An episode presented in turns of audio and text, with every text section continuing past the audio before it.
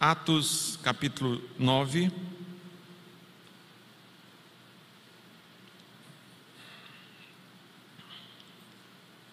Do verso 10 ao verso 20. Quem achou, diga glória a Deus. Muito bem.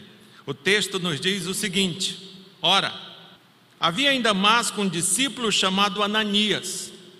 Disse-lhe o Senhor numa visão: Ananias?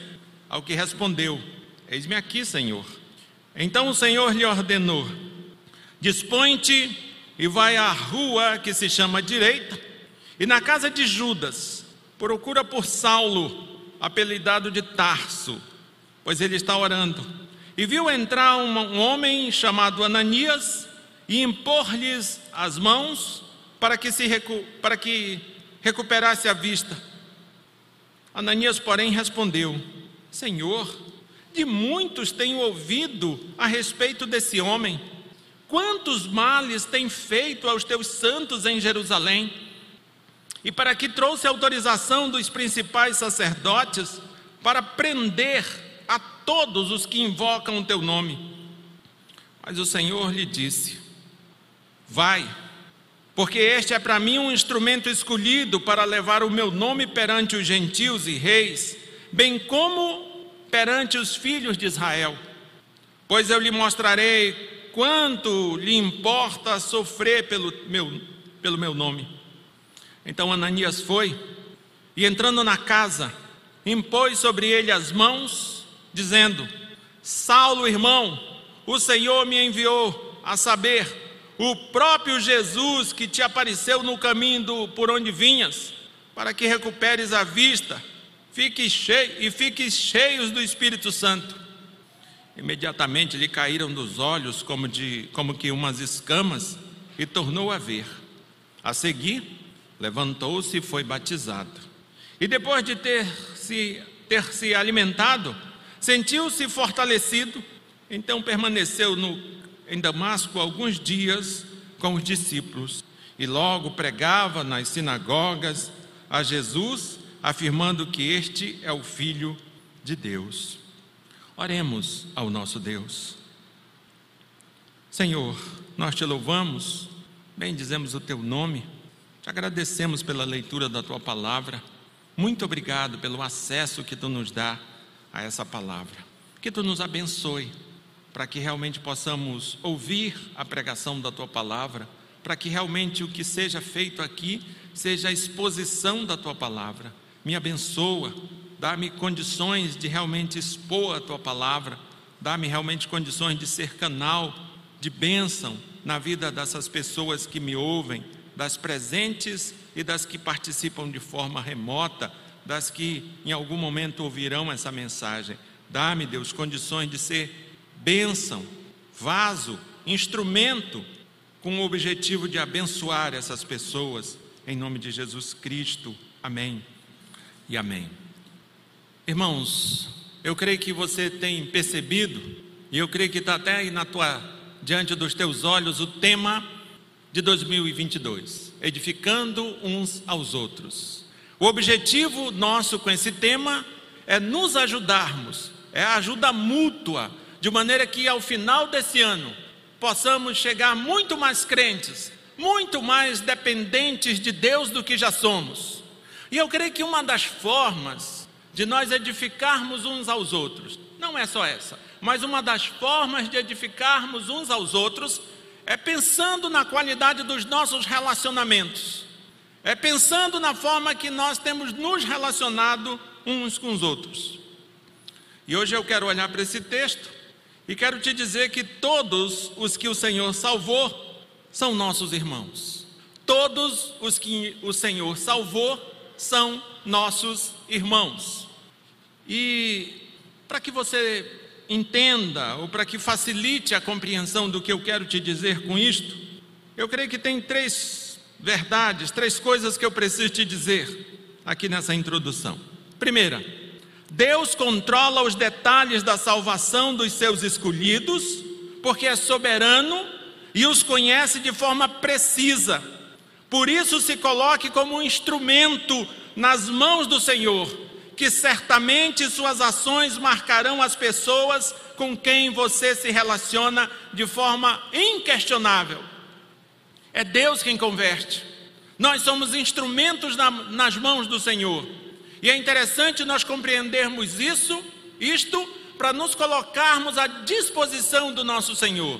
Porque eu creio, porque a Bíblia, na verdade, nos assegura isso. Se nós fizermos isso, na verdade, também nós marcaremos, marcaremos de forma positiva a vida das pessoas com quem nós nos relacionamos. Uma outra coisa que é importante te dizer: a escolha de Deus não se baseia no currículo ou no mérito da pessoa escolhida, mas na soberana graça de Deus. É Deus quem dirige e controla os rumos da vida.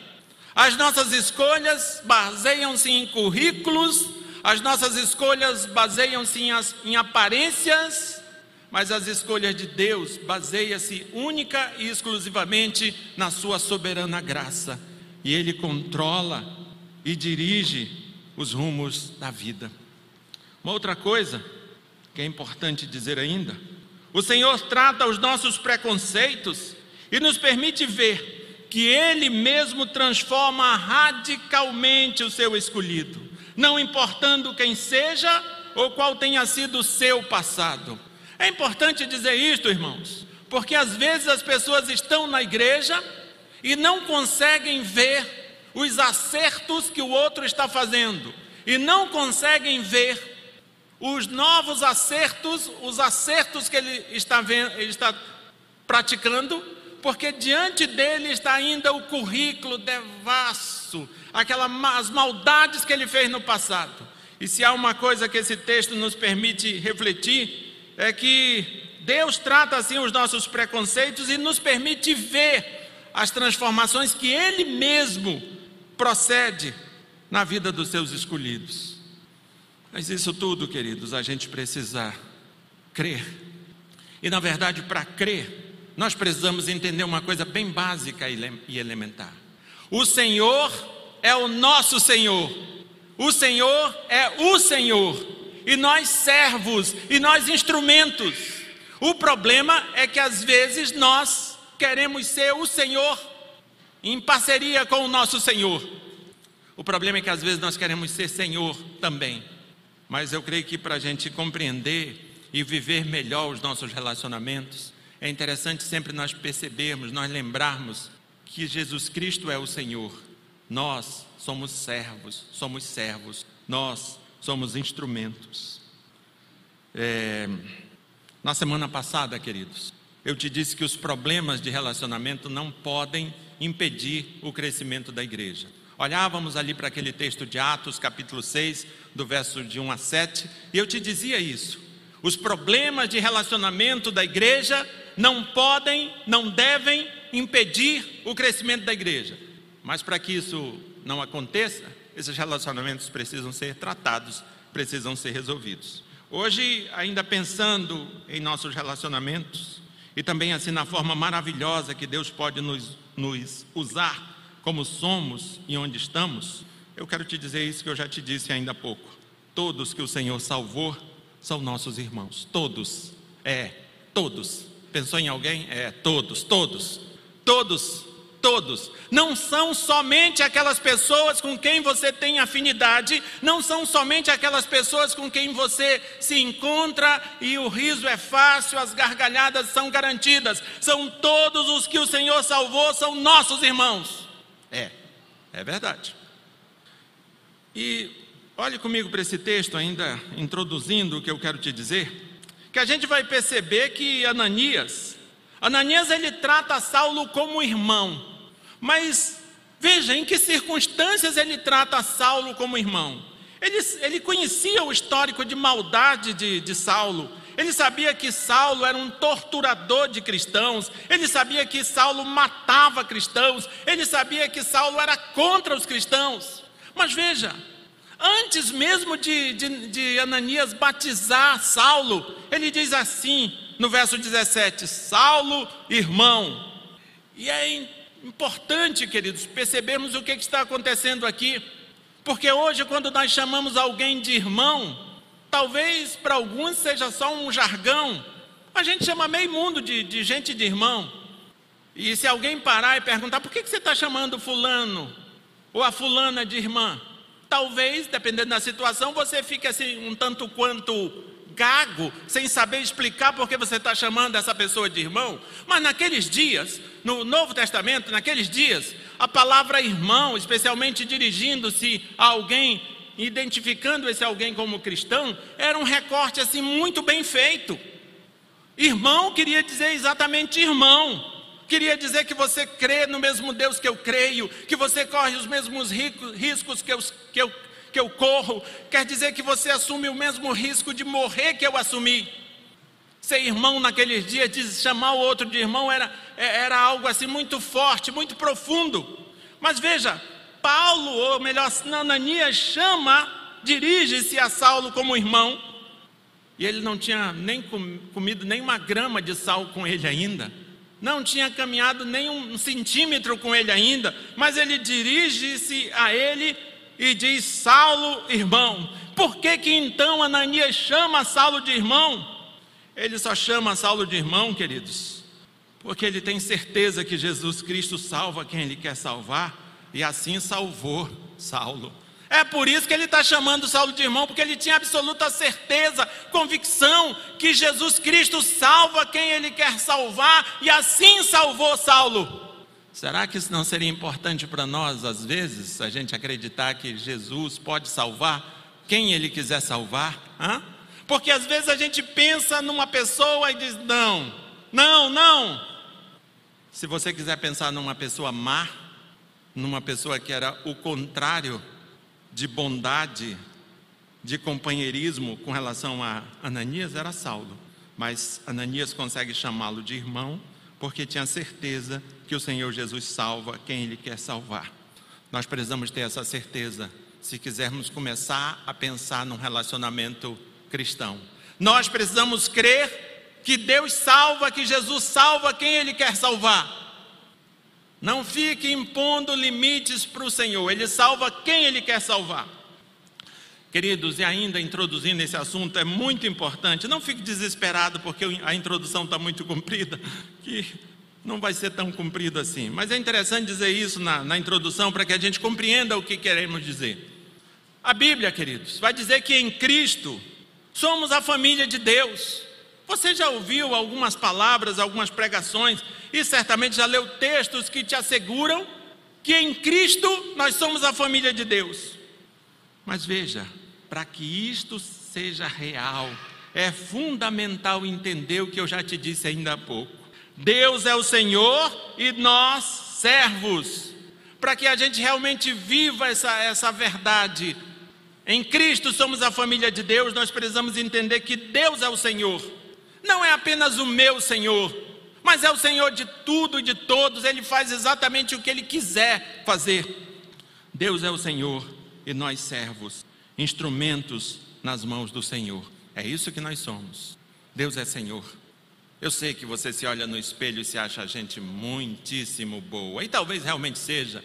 E talvez pense assim: Ah, Senhor, tu me salvou mas eu não dei tanto trabalho para tu assim. Afinal de contas, eu já estava meio que na beira, foi só um peteleco que tu me deu e está aqui, ó. Eilo!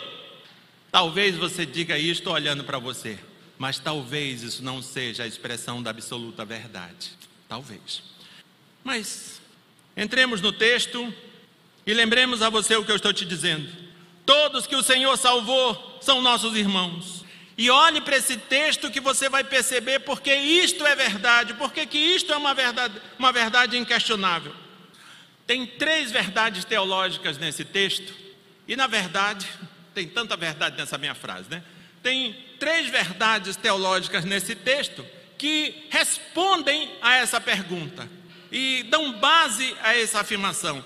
Todos que o Senhor salvou são nossos irmãos. Essas três verdades, na verdade, trazem base para isso que eu estou te falando. A primeira verdade está aqui no verso 10 a 12, e diz que, que, essa, que isto é verdade. Todos os que o Senhor salvou são nossos irmãos. Isto é verdade, porque o Senhor controla os detalhes da conversão do seu escolhido. Todos os que o Senhor salvou são nossos irmãos, porque o Senhor controla os detalhes da conversão do seu escolhido. Quando nós estamos falando em conversão, é interessante eu te dizer que a conversão ela não é um fato aleatório ou acidental, mas o, é fruto da ação soberana intencional de Deus. Você crê no Senhor Jesus Cristo porque Deus quis te salvar. Pessoas que serão salvas serão porque Deus quer salvá-la. Ou seja, a conversão não é um fato aleatório ou acidental, mas fruto da ação soberana e intencional de Deus.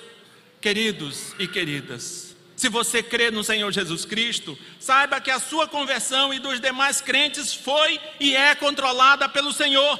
Foi e é assim porque é Deus quem manda, é Deus quem está com as rédeas da história na mão, nas mãos. Não é outro quem tem as rédeas da história nas mãos, é Deus.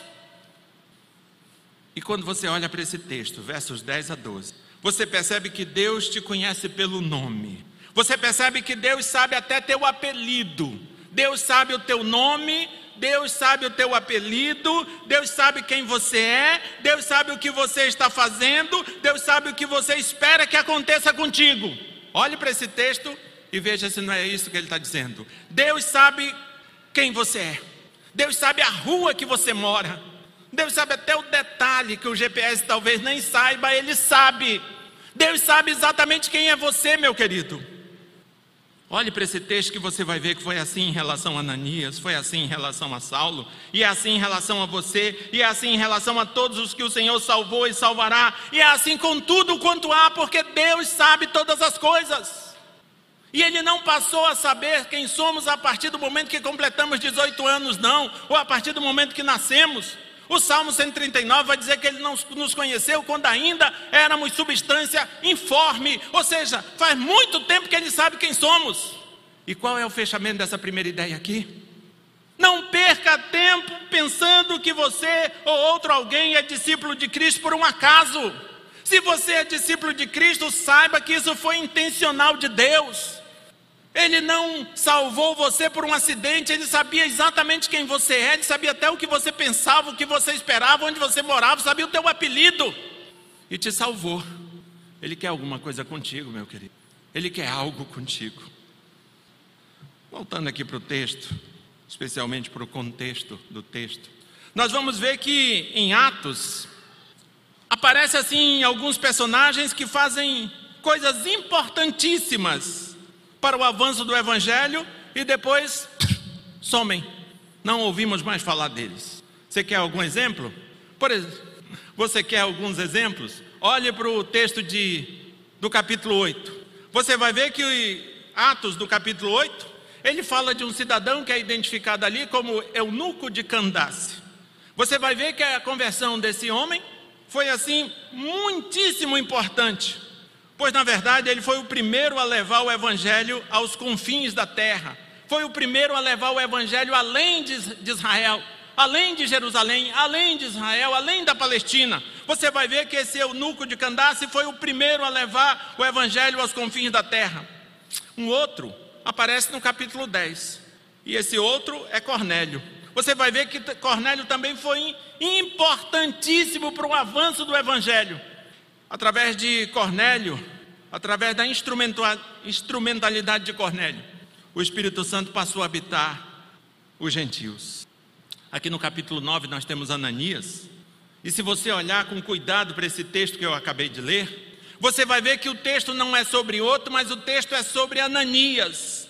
O texto mostra que é sobre Ananias, é Ananias tendo uma ação, Todo o texto é sobre Ananias. E você vai ver também que todo o arranjo para que Paulo iniciasse seu ministério e fizesse tudo o que fez pela igreja foi feito por Ananias. Se Ananias, do ponto de vista humano, não tivesse feito o que, que fez, o grande plantador de igreja, o grande escritor do Novo Testamento, não teria acontecido, ouvido o que ouviu.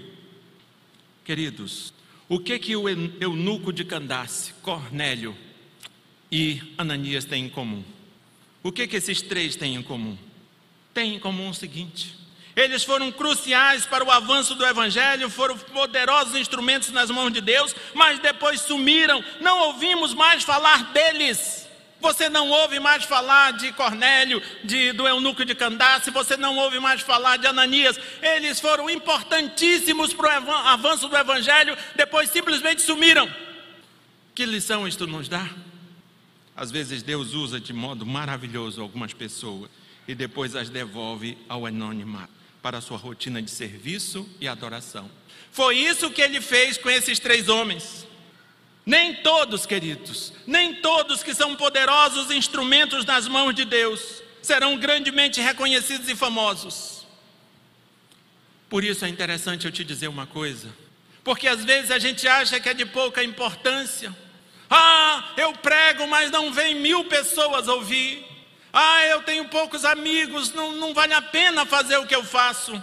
Deixa eu te dizer uma coisa, olhando para esse texto. Coloque-se como instrumento nas mãos do Senhor, que certamente suas ações marcarão as pessoas com quem você se relaciona de forma inquestionável. Não importa se você não alcança mil, não importa se você não alcança cem, importa o quanto você alcança. Coloque-se como instrumento nas mãos do Senhor que certamente as tuas ações marcarão as pessoas com quem você se relaciona de forma inquestionável. Essa lição que a figura de Ananias nos dá. Era Ananias, vivia sua vida modesta, não era um grande pregador, não era um conferencista, certamente era um discípulo e muito provavelmente era um pastor, mas era Ananias, não era tão famoso. E talvez você fique dizendo: ah, se eu tivesse aqui ou acolá, ah, se eu fosse assim ou assado. Não fique pensando, sonhando com o que você não é e não tem.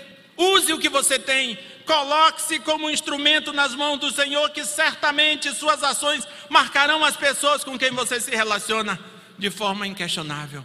E faça isso como você é e onde você está. Amém, irmãos? Deus controla os detalhes da conversão do seu escolhido. E do verso 13 a 16, nós vamos ver que todos os que são salvos são nossos irmãos, porque o Senhor planeja os rumos da vida do seu escolhido.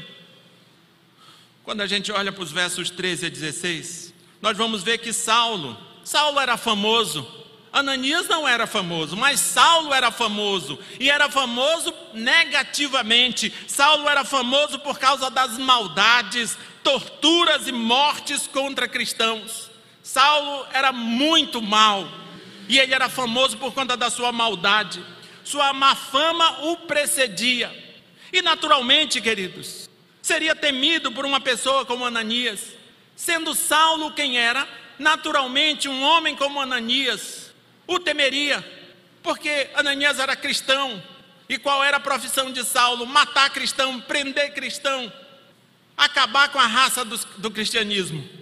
Então, naturalmente, Ananias temeria um homem como Saulo. E é isso que fica bem claro aí nos versos 13 a 16. O verso 15, ele traz aqui uma curiosidade que eu gostaria de falar para você.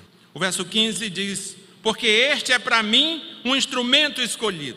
Os estudiosos dizem que a melhor tradução traz, ao invés de instrumento, traz vaso. É como se ele dissesse assim: porque este é para mim um vaso escolhido. E a ideia, queridos, a ideia do vaso é exemplificar a utilidade. Naqueles dias, os vasos, o vaso tinha múltipla função. Usava-se o vaso com água, Usava-se o vaso e usa-se ainda, e usa-se também com água nos nossos dias, usa-se como ornamentação, usava-se no armazenamento de cereais e em muitas outras utilidades. E aí, olhando para esse texto nessa perspectiva, é como se o Senhor dissesse o seguinte: Saulo é um vaso que eu moldei, que eu fiz com utilidade. Essa é a resposta que ele dá a Ananias. Veja, mas é interessante a gente vai lendo e vai encontrando assim algumas coisas interessantes a serem ditas. Veja, se nós olharmos o próprio apóstolo Paulo, lá em Gálatas 1, do verso 15 ao 16, ele vai dizer uma coisa curiosa. Ele vai dizer que o Senhor o chamou antes dele nascer, que o Senhor o fez vaso antes dele nascer. Mas nós sabemos que ele só tomou conhecimento disto quando ele estava a caminho de Damasco para dizimar a igreja, para perseguir a igreja. E a pergunta que a gente precisa fazer, se ele era escolhido antes de nascer, por que então Deus deixou que se afundasse tanto no pecado? Por quê? Ele mesmo disse que o Senhor o escolheu antes dele nascer, porque somente o comunicou quando ele estava indo ali para Damasco, por que deixou que ele afundasse, se afundasse tanto no pecado? Talvez ele mesmo em outro lugar dá a resposta. Ele diz assim: onde abundou o pecado, superabundou a graça. Talvez, queridos, talvez tenha sido por essa razão. Se lembrarmos também daquele momento, daquele episódio, que aquela mulher conhecida na Bíblia como pecadora, que lava os pés de Jesus com a lágrima, enxuga esses pés com os cabelos, Jesus diz basicamente o seguinte: a quem muito, quem, a quem muito foi perdoado, perdoada muito amor. Talvez o que precisemos é isto: é nós temos a, a exata compreensão da maldade que éramos ou que seríamos se Cristo não fosse real nas nossas vidas. Talvez devêssemos olhar melhor para as nossas vidas e imaginarmos quem seríamos se não fosse Cristo tendo misericórdia de nós. Talvez seja por isso que Saulo foi informado que era um escolhido, era um eleito há tanto tempo depois. Somente, queridos, a percepção da terrível realidade que vivíamos e da grandeza da graça de Deus em nos salvar é o que pode trazer para nós gratidão. Talvez o fato de vivermos reclamando de tudo, de até esquecermos que somos salvos no Senhor Jesus Cristo, talvez seja porque de fato não conseguimos mensurar quem seríamos se não fosse a graça e a misericórdia de Deus em nossas vidas. Talvez seja isso. Que o Senhor, queridos, nos dê essa percepção, para que sejamos sempre gratos e não ingratos ao Senhor. Irmãos, mas ainda falando do vaso, é interessante que Paulo ele usa essa metáfora do vaso em seus escritos. Você vai ver que em Romanos 9, 22 a 24, ele, para falar de dois tipos de pessoas que existem no mundo, ele diz que existem dois tipos de vaso. Ele diz que é um vaso da ira e esse diz que esse vaso da ira é o vaso da perdição. Ele diz que uns são vasos de ira preparados para, para o dia da perdição. Ele diz que os outros são vasos de misericórdia, feitos por Deus com, com o objetivo que suas riquezas e glórias fossem reconhecidas. Está lá em Romanos 9, 22 e 24. Mas aí a gente precisa parar e, dar mais uma, e fazer mais uma pergunta. Veja, se ele está dizendo que existem dois tipos de vasos, para exemplificar os dois tipos de pessoas que existem no mundo, nós precisamos parar e perguntar: que tipo de vaso sou eu? Talvez eu não saiba te dizer que tipo de vaso é você. Muito provavelmente eu não saiba dizer. Mas talvez eu saiba te dar um, um, um indicativo para você pensar. Veja bem, se você ficou interessado em saber que tipo de vaso você é, se é vaso de ira ou vaso de misericórdia, escute só. Se você leva a sério a palavra de Deus, você é um vaso de misericórdia. Mas se você desdenha dessa palavra, você é um vaso de ira. Simples assim. Se você leva a sério a palavra de Deus, se a palavra dita, pregada, ouvida, lida é levada a sério por você, certamente você é um vaso de misericórdia. Mas se você faz chacotas, dá de ombros para essa palavra, não está nem aí para ela, saiba que você é um vaso de ira. E o que fazer? Vamos sair pelo mundo afora desesperados, batendo a cabeça na parede, gritando feito loucos? Não, eu tenho uma solução melhor. Confesse Jesus como Senhor e Salvador e assim passe a ser um vaso de misericórdia. Reconheça Jesus como Senhor e Salvador e deixe de ser um vaso de ira e passe a ser um, um vaso de misericórdia que faz conhecer as riquezas e a glória do nosso Deus. Queridos, ainda nesse ponto dos versos 13 a 16, veja que o texto fala do plano de Deus para a vida de Paulo. É interessante que às vezes a gente está ouvindo algumas pregações e a gente ouve alguns pregadores que arrebatam plateias dizendo assim: Deus tem um plano para você, meu amado. Aí todo mundo, eita Deus, Deus tem um plano para você sim, mas nem sempre dá para dizer, eita Deus, Olhe para a situação de Paulo e veja se dá para dizer: eita Deus. Veja bem, qual era o plano? Levar a sua palavra a reis. O plano de Deus para Paulo é que Paulo levasse a palavra de Deus a reis, gentios e aos filhos de Israel. Uma coisa eu preciso te dizer sobre o plano de Deus. O plano de Deus é sempre perfeito, queridos. Nunca tem problema nenhum no plano de Deus. O plano dele sempre bate redondo, é sempre perfeito. Mas nem sempre isto quer dizer que será glorioso para quem o executa. Nem sempre quer dizer. Muita boa gente já se deu muito mal realizando o plano de Deus. É importante dizer isso. No caso de Paulo, foi muito penoso o cumprimento do plano de Deus. Queridos, a escolha de Deus não se baseia no currículo ou no mérito da pessoa escolhida, mas na soberana graça de Deus. Uma outra coisa precisa ser dita. Mesmo que não seja glorioso para você exercer o plano de Deus, compreenda que não são as situações ou circunstâncias, mas Deus é quem dirige e controla os rumos da vida. Mesmo que não seja glorioso para você a execução dos planos de Deus, mesmo que você não consiga bater palma e dar pulinho e dizer, eita Deus, mesmo que você não consiga dizer isso porque está doendo, está machucando, ainda assim entenda que não são situações ou circunstâncias, mas Deus quem dirige e controla os rumos da vida. E aí dá assim para dizer, eita Deus, glória a Deus, quando temos essa certeza. Queridos, o terceiro ponto, ainda tem, respondendo, ainda dando base para essa afirmativa, todos os que são salvos pelo Senhor são nossos irmãos? A outra base é porque o Senhor transforma radicalmente o seu escolhido. Isso aí está dos versos 17 a 20. É interessante quando a gente olha para esse texto, a gente percebe que a salvação, a salvação é do início ao fim uma obra do Senhor. Não é que o Senhor foi lá e deu um clique na, na salvação ou na conversão e vazou, foi embora. Não é verdade. A salvação é do início ao fim uma obra do Senhor. Veja bem, quem enviou Ananias ao encontro de Saulo foi o próprio Senhor que o encontrou na, na estrada de Damasco. Quem enviou Ananias ali foi o próprio Senhor que encontrou Saulo na estrada. A salvação é do início ao fim obra do Senhor. Acho interessante aqui também uma coisa, porque o mesmo Senhor que fez com que Saulo ficasse cego, você vai concordar comigo que esse mesmo Senhor tinha poder para curá-lo.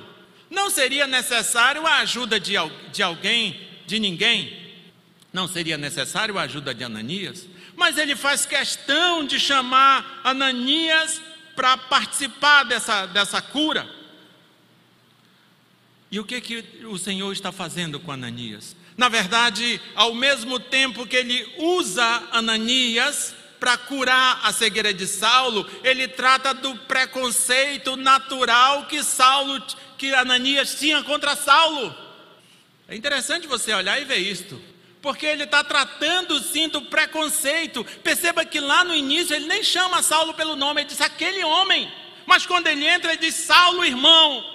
Queridos, nós só trataremos os nossos preconceitos dentro da igreja, nos nossos relacionamentos, se de fato nós obedecermos ao que o Senhor nos manda, se de fato a gente se dispor a ver o Senhor transformando a vida dos seus escolhidos, se nós realmente acreditarmos nessa, nessa transformação, e foi isso que Ananias fez. Ananias acreditou que o Senhor tem poder para transformar o seu escolhido.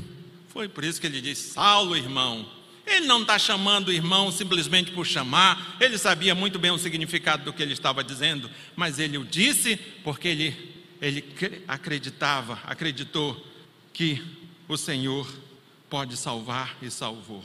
Queridos, talvez se crescêssemos desta forma, nossos relacionamentos na igreja fossem bem mais fáceis do que é. Talvez se crescêssemos que Deus tem poder para salvar quem Ele quiser salvar, mesmo que a gente não vá com a cara desse quem, desse alguém.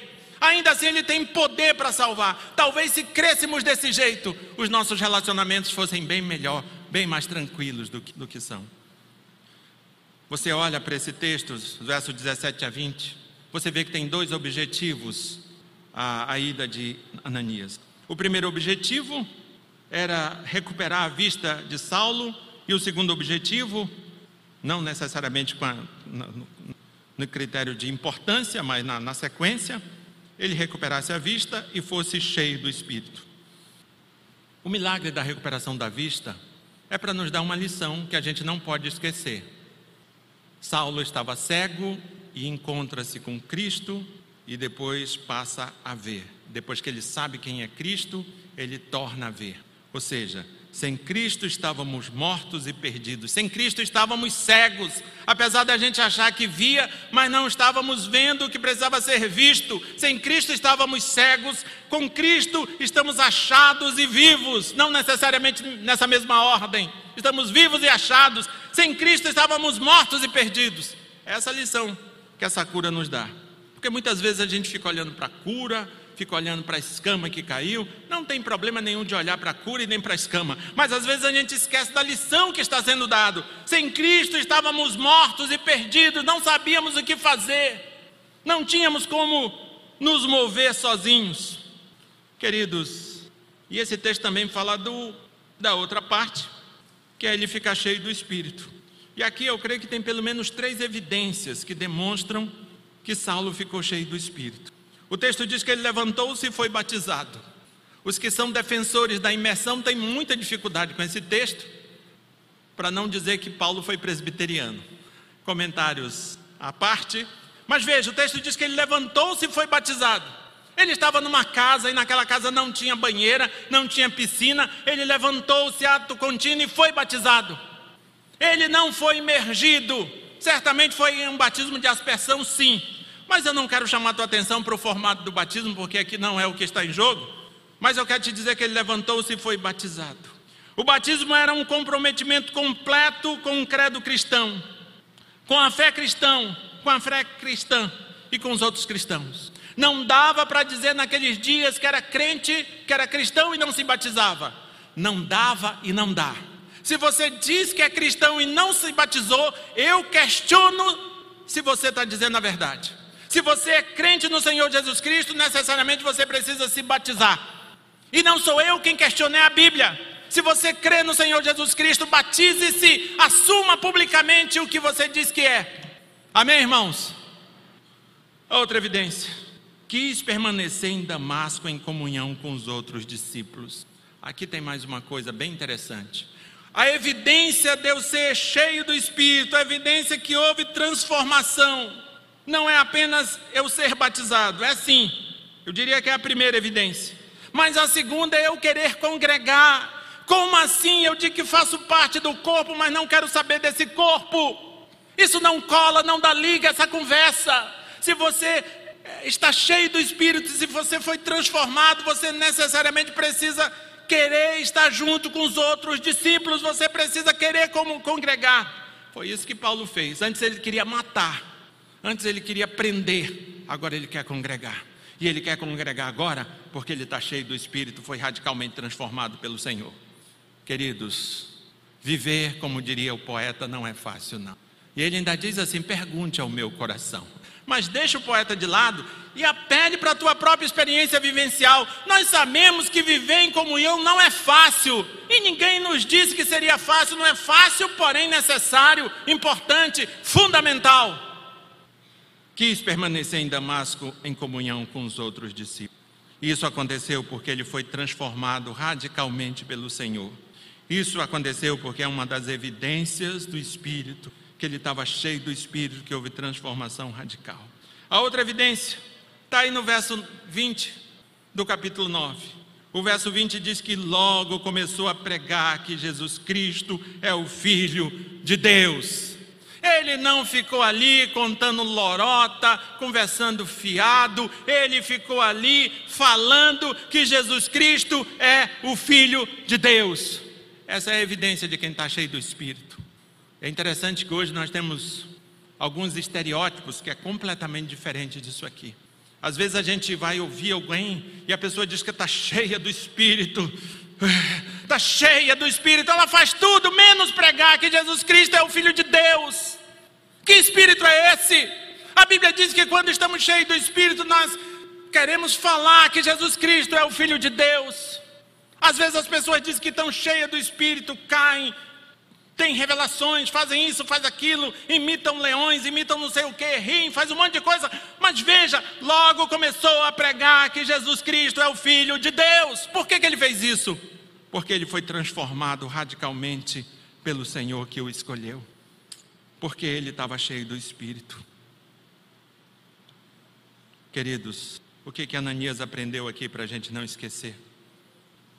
Ele aprendeu que o Senhor trata os nossos preconceitos e nos permite ver que Ele mesmo transforma radicalmente o seu escolhido, não importando, importando quem seja ou qual tenha sido o seu passado. Muitas vezes a gente não precisa nem pensar num traficante, numa prostituta ou nesses outros pecados bem, bem emblemáticos. Às vezes são pecados menores que irmãos nossos cometeram e a gente não consegue mais olhar para ele sem lembrar do pecado que ele cometeu. O nome disso é preconceito. Isso é preconceito, porque você está falando de uma pessoa sem de fato conhecê-lo. E o texto mostra, dentre outras coisas, que o Senhor quebrou, tratou esse preconceito. E à medida que ele tratou esse preconceito, ele permitiu que Ananias visse, verificasse que ele mesmo transforma radicalmente o seu escolhido. Deus transforma quem ele quer transformar. Não importa o que essa pessoa fez, não importa qual tenha sido o seu histórico. Eu sei que às vezes você olha para o teu próprio histórico e diz, mas isso aqui é moleza, galho fraco, olha só. Não. Eu era. Deus transforma os galhos fracos e os galhos não fracos. Deus transforma quem Ele quiser transformar. Queridos, partindo para as nossas aplicações, não se esqueça que todos os que o Senhor salvou são nossos irmãos. Que a gente pare de olhar uns para os outros movidos pelos nossos próprios pressupostos, preconceitos.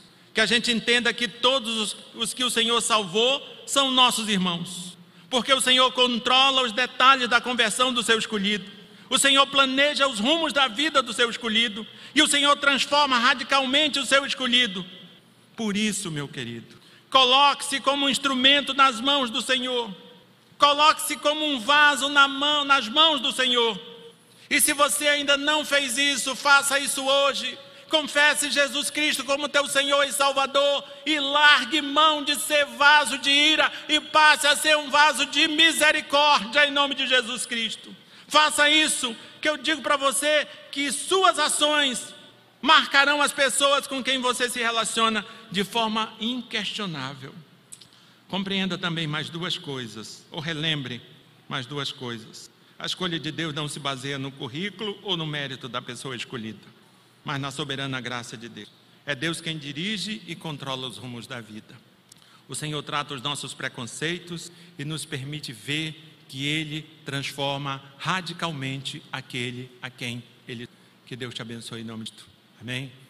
Todos, queridos, todos, preste atenção nisso. Todos que foram salvos pelo nosso Senhor são nossos irmãos. Todos, todos. Não são só aquelas pessoas com quem você tem afinidade, são todos. Que Deus te abençoe em nome de Jesus Cristo e que o amor de Deus, o Pai, a graça do Senhor Jesus Cristo e a comunhão com o Espírito Santo abençoe os nossos relacionamentos, nos façam realmente vivermos como crentes no Senhor Jesus Cristo. Em nome do Pai, do Filho e do Espírito Santo.